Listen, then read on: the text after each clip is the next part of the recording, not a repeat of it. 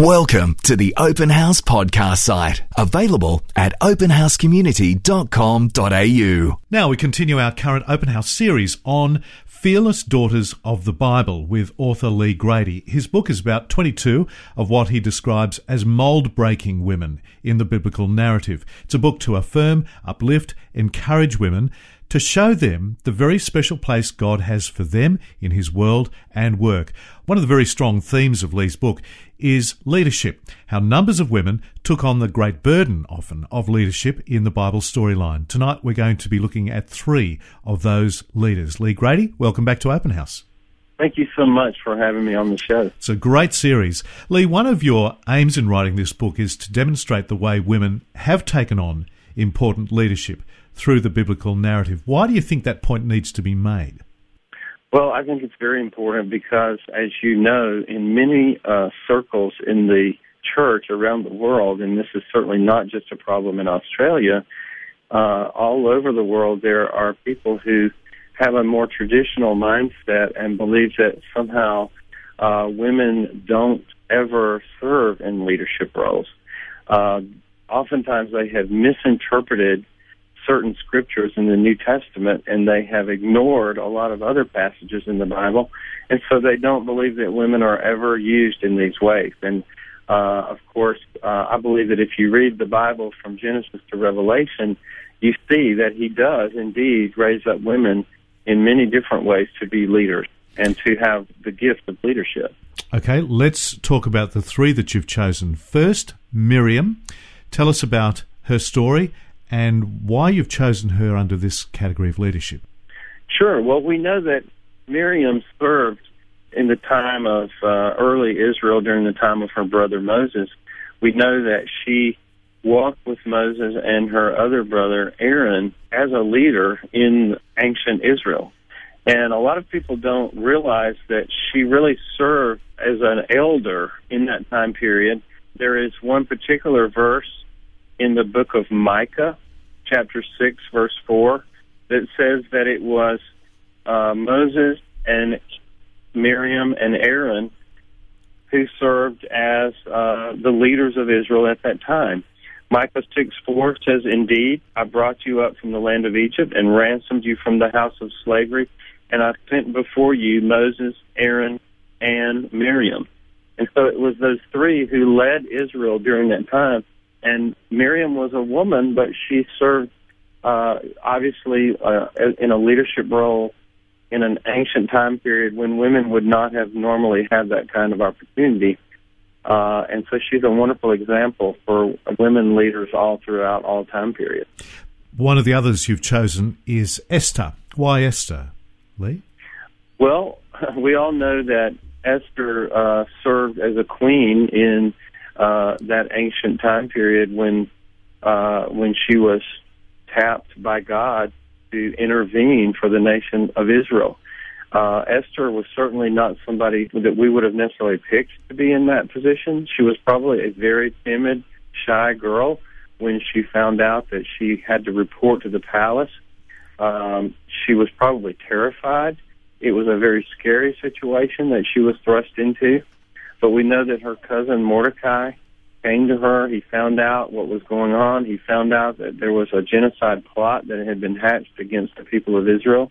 And God supernaturally put her in that position so that he could use her to intervene.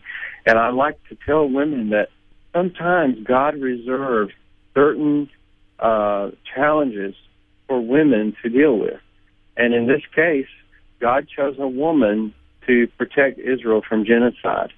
And so he, he put her in that position. He favored her. Esther was actually used to change a law. Uh, she was thrust into authority. She was given the scepter to rule. And not only did she stop the genocide from happening, but uh, she remained in that position and she enacted laws and governed uh, as w- alongside her cousin Mordecai. Together, they governed uh, in that very secular environment. God used them in amazing ways.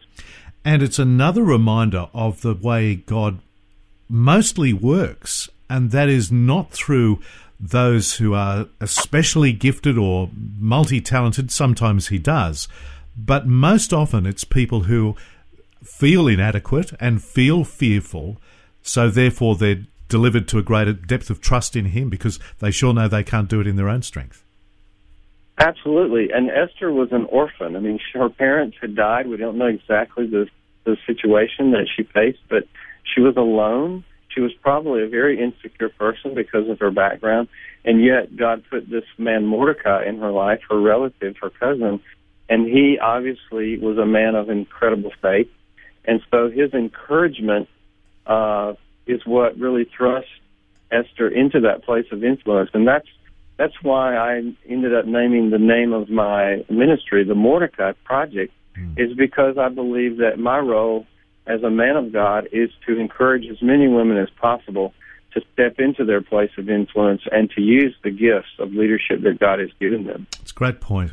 Your final choice, an interesting one, Mary Magdalene. Why have you chosen her and tell us about her leadership, Lee? Sure. Well, a lot of people don't uh, re- they don't realize that Mary Magdalene plays a very important role in the New Testament church because in John chapter 20 we find that she was uh, you know one of the first people to go and to learn that Jesus had been raised from the dead. But then she uh, we see her in John 20 standing at the tomb alone. Suddenly Jesus appears to her. They have a conversation. She didn't even realize it was Jesus at first but then when he speaks to her and reveals himself to her then he commissions her and he says, Go and tell my brothers that I'm alive. And Mary Magdalene was the very first person commissioned by Jesus to go and actually preach the message of his resurrection. Hmm. Uh, I believe that that is significant that God chose a woman to do that. Uh, we know that Jesus' women followers were the first people to show up at the tomb. And that's very significant because in the time of Jesus, uh, they didn't even believe in that culture. They didn't believe that women could be witnesses in a courtroom. They didn't believe that women were trustworthy or that they could be witnesses uh, to address some any kind of legal case. And yet Jesus chose one of his women followers to be the first witness of the resurrection. I believe Jesus was reversing something when he did that, and I believe that he was empowering women in the new covenant, in the in this new season of the kingdom, the season of the Holy Spirit, that He was empowering women to be His uh, voices for Him, to speak for Him, and to lead. And so Mary Magdalene got to be the very first person to go out there and tell that Jesus was alive. It's a wonderful story to highlight. I've so enormously enjoyed this series, Lee Grady. Sadly, we wrap it up uh, next week in our final conversation. You're going to be looking at the top three fearless daughters of the Bible, as you put it, those with special courage. Who are they and why highlight these three, Lee? Sure. Well, we're going to talk about Ruth, who, of course, has a book named after her in the Old Testament. We're going to talk about the Samaritan woman in John chapter 4. Uh, we don't even know her name, but she was a very brave lady. And then we're going to talk about Jesus' mother, Mary. And, uh, of course, we all know what she did for us, but uh, she's a great example of courage. Lee Grady, thank you so much again for joining us, and we'll look forward to speaking next week. Great. I'm looking forward to it. We hope you enjoyed this Open House podcast, thanks to Christian Super and Real World Technology Solutions. To hear more from Open House, visit openhousecommunity.com.au.